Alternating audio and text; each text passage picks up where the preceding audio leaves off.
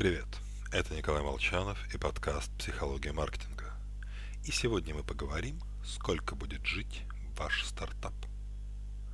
Существует расхожая фраза, что из 10 новых бизнесов выживает только один. Хотя на самом деле 30-40% стартапов существуют и через 5 лет.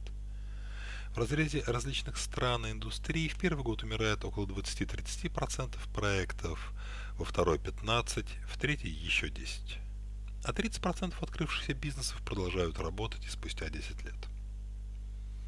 Правда, эта статистика кое о чем умалчивает.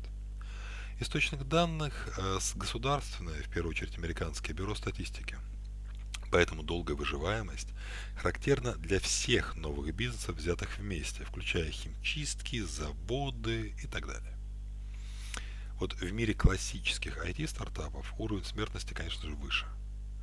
Хотя тоже и подтверждаю личной практикой, года через три примерно половина бизнеса все еще функционирует. К сожалению. Так как они не приносят никаких прибыли инвестору.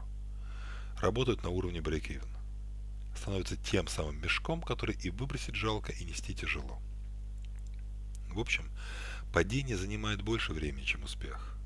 У нас в целом все нормально, у нас есть проблемы, но мы их решаем, мы тестируем гипотезы, Такое состояние равновесия может тянуться очень долго.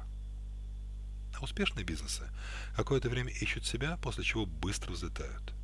Среднее время между раундами Seed и A – 22 месяца. Между A и B – 2 года, примерно столько же между B и C. Вообще, стартап в США выходит на биржу в среднем через 5 лет. Поэтому если в компании долгое время дела идут в целом нормально, это как раз ненормально. Кстати, то же самое относится не только к бизнесу, но и к карьере. С вами был Николай Молчанов и подкаст «Психология маркетинга».